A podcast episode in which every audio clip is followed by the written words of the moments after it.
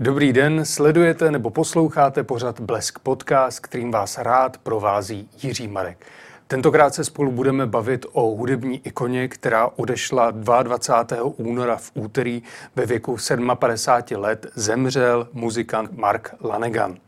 O jeho odkazu si se mnou promluví hudební publicista a scénárista, novinář Ondřej Štindl. Zdravím vás. Den. Moc děkuji, že jste si na nás našel čas a rovnou se ptám.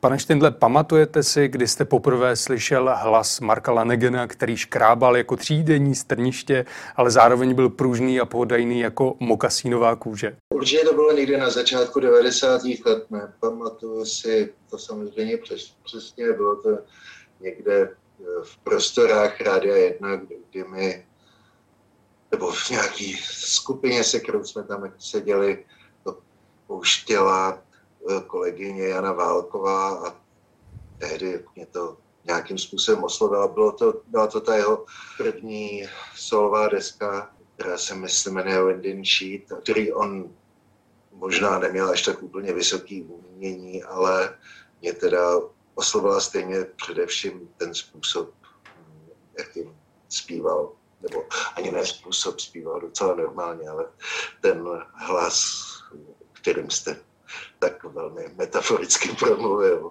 To nebyly moje slova, to já jsem si vypůjčil z jedné recenze. Když jste zmiňoval tu první desku solovou, tak o ní se určitě budeme bavit, ale mě by zajímalo, vy jako DJ Rádia 1 eh, jste no. byl v té době obložen samými jako velkými hlasy, vzpomínám třeba Eddieho Vedra z Pearl Jam nebo eh, Chrise Cornla nebo mm, Kurta Cobaina, tak čím se ten jeho hlas lišil od těchto velikánů? Já nejsem eh, hudební vědec, nebo nejsem schopný vám to popsat eh, terminologií nějaký hlasovědy, ale myslím, že už tehdy ten jeho hlas v tomhle kontextu, o kterém jste mluvil, byl dost jiný, protože uh, ty, ti populární zpěváci, který jste zmínil tehdejší doby, vlastně bylo na nich velmi slyšet, že, že jsou to právě zpěváci tehdejší doby, který patří do nějaké vlny tehdy, populár, tehdy populárních kapel ze Seattle,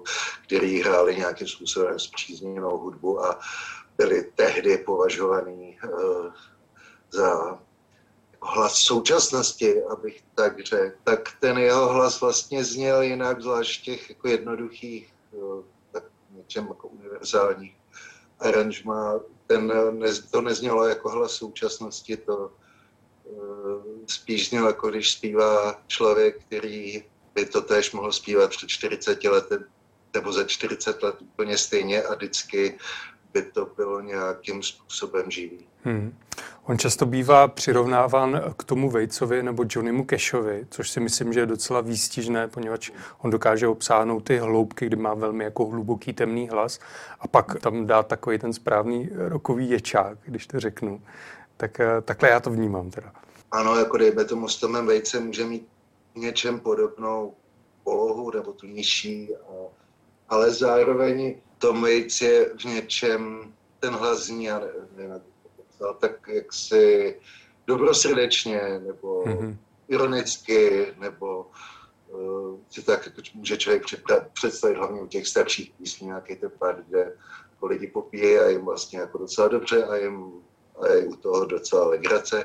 Což bych řekl, že ten Mark Lanegan nikdy v tomhle se neměl. Sice teďka eh, po jeho smrti v těch nekrolozích člověk často čte, že lidi na Nitás lásku vzpomínají a s tím, že měl, jakkoliv to teda zjevně byl, hodně zamoklý člověk. Takže měl docela specifický a silný smysl pro humor. Ale ten se v těch jeho písničkách jako neprojevuje ne, nejsem, si, nejsem si schopný vzpomenout na žádnou jednou písničku, ze které bych měl pocit, že si třeba dělá taky legrace. Stejně tak, jako bych řekl, že jakkoliv jsou, nějak, jsou jeho písničky někdy, řekněme, nějakým způsobem romantický, nebo že jsou to jako písničky o lásce, tak nejsou eh, vlastně, eh, jak to říct, smyslný, není v nich nějaký sex drive mm-hmm. vyjádřený. I když musím říct, že na jeho posluchačky některou ty kterých si ho oblíbili, to fungovalo velmi jaksi svádivě, ale vlastně uh, jakoby artikulovaný, nebo i v té hudbě je to tam artikulovaný nikdy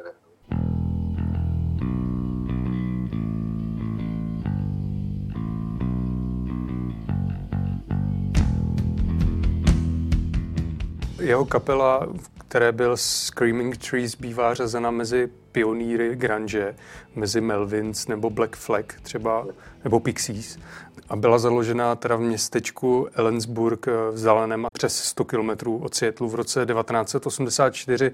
Mm, přesto se nedočkali takové slávy jako ty pozdější kapely Pearl Jam, Nirvana a jiné. Čím si to vysvětlujete? Ten svět hudby, nebo stejně jako svět čehokoliv jiného, nefunguje nějak jako vysloveně, eh, jak se to dá říct, meritorně, nebo že každý je po zásluze odměnen, odměněn. Zároveň, co tak o tom vím, oni na tom svém nezdaru jako velmi usilovně pracovali, že, že opravdu udělali všechno pro to, aby úspěšní nebyli.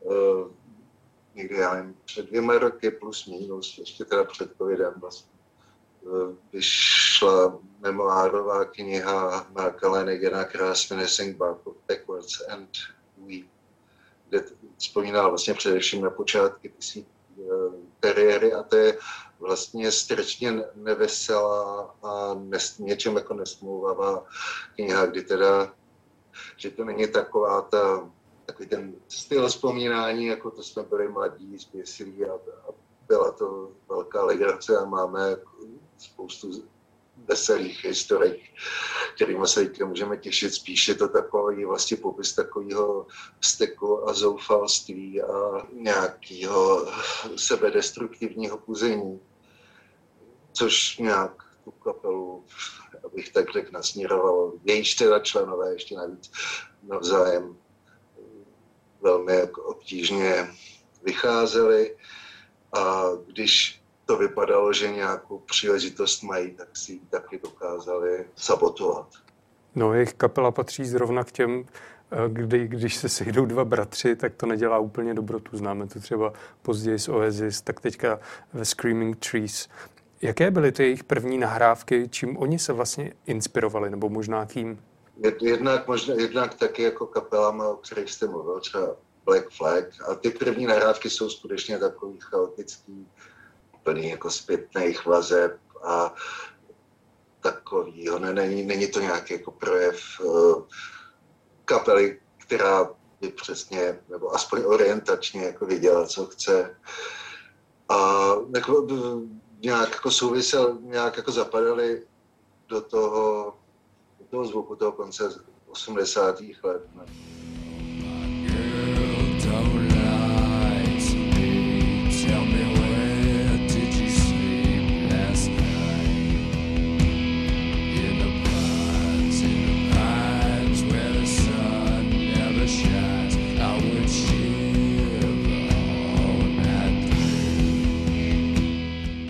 On, jak jste zmiňoval v té knížce Sing Backwards and Weep, eh, popisuje docela tragické situace, do kterých se dostal, také se tam vypořádává nebo mluví o své závislosti eh, k drogám, později k alkoholu a píše tam vzpomínky na jeho kamarády Kurta Cobaina a Lena Staleyho, který hrál teda v kapele Alice in Chains.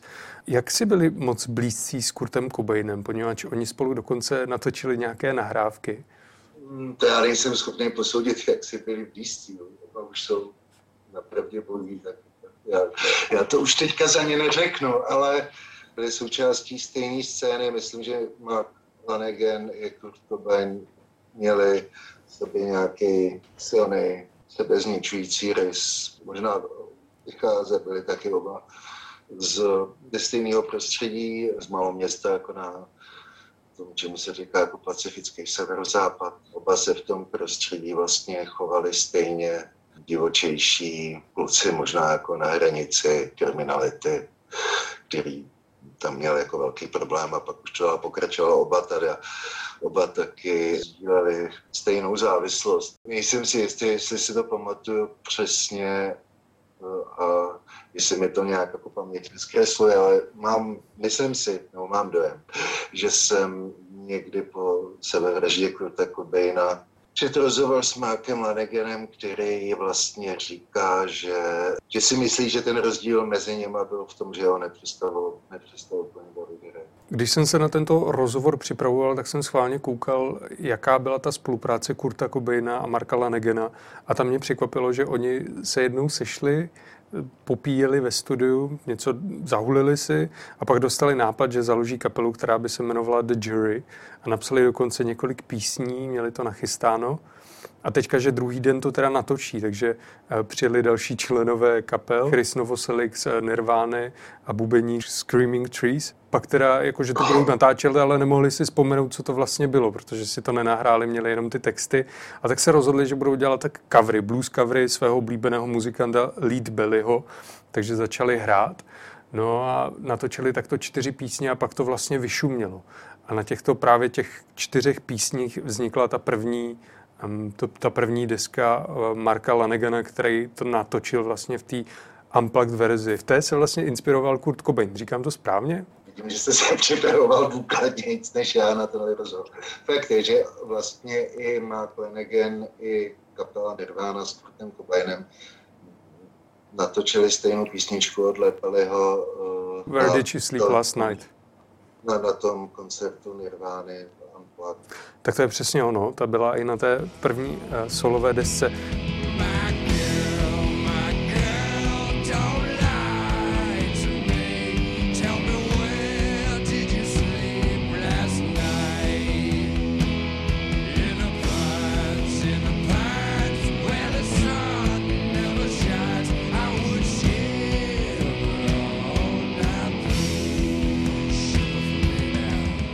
Když se vrátím k těm Screaming Trees, mohl byste říct, která, které to album je vlastně nejslavnější a proč se stalo tak slavné a populární? Nevím, jestli se dá mluvit o skutečně slávě, jako zvlášť jako ve srovnání s tím, kolik toho prodávali, jaký ohlas teda měli jejich uh, vrstevníci a sousedí ze stejného města. Ale asi nejznámější je ta deska Sweet Oblivion, mm-hmm. kde taky mají, řekl bych, takový jako nejstřícnější vůči posluchači zvuk. Čím se ten jejich zvuk eh, kapelní liší třeba od eh, jiných grungeových kapel? Myslím, myslím, že je tam víc slyšet taková, takový ten, řekněme, univerzální americký uh, sound, který, dejme tomu, ne, neřekl bych, že je to podobný Nealovi Youngovi, ale je to v něčem zpřízněný s tou americkou písničkářskou tradicí, tím, že to má k tomuhle jakoby nadčasovějšímu americkému stylu blíž než třeba ty jiný kapelisti. Did you hear the distant cry calling me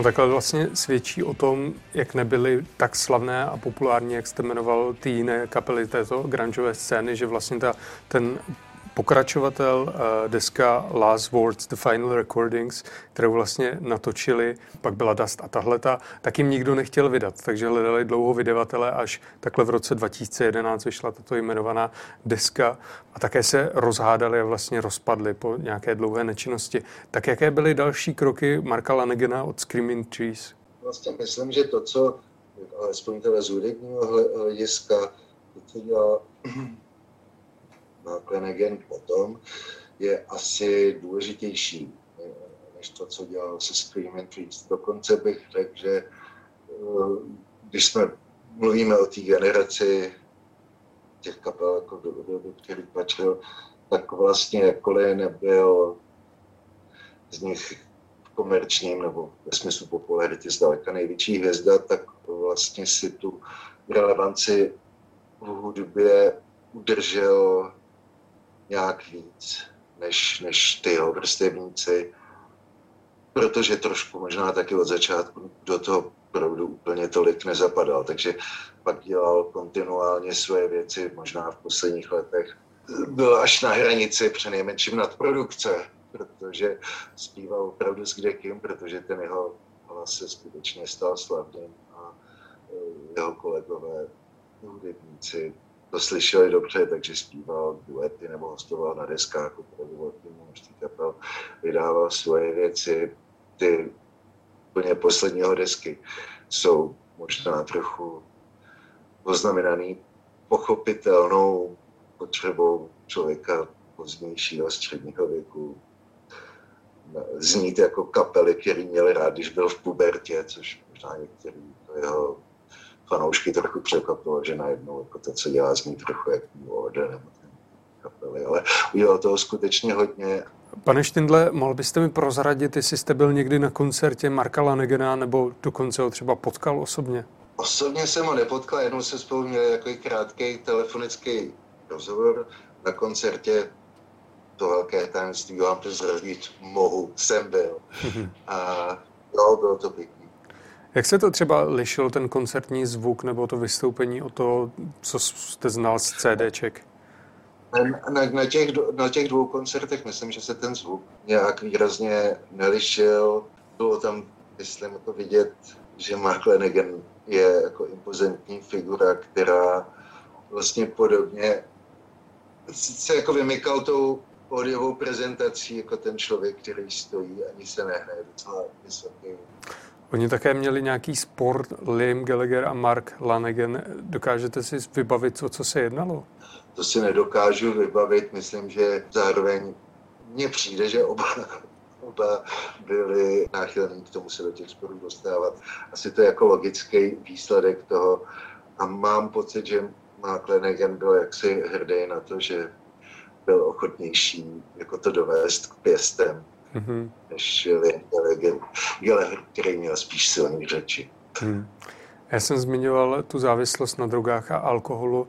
Jak se s tím vypořádal a jak třeba na to vzpomíná v té knize Sing Backwards and Weep?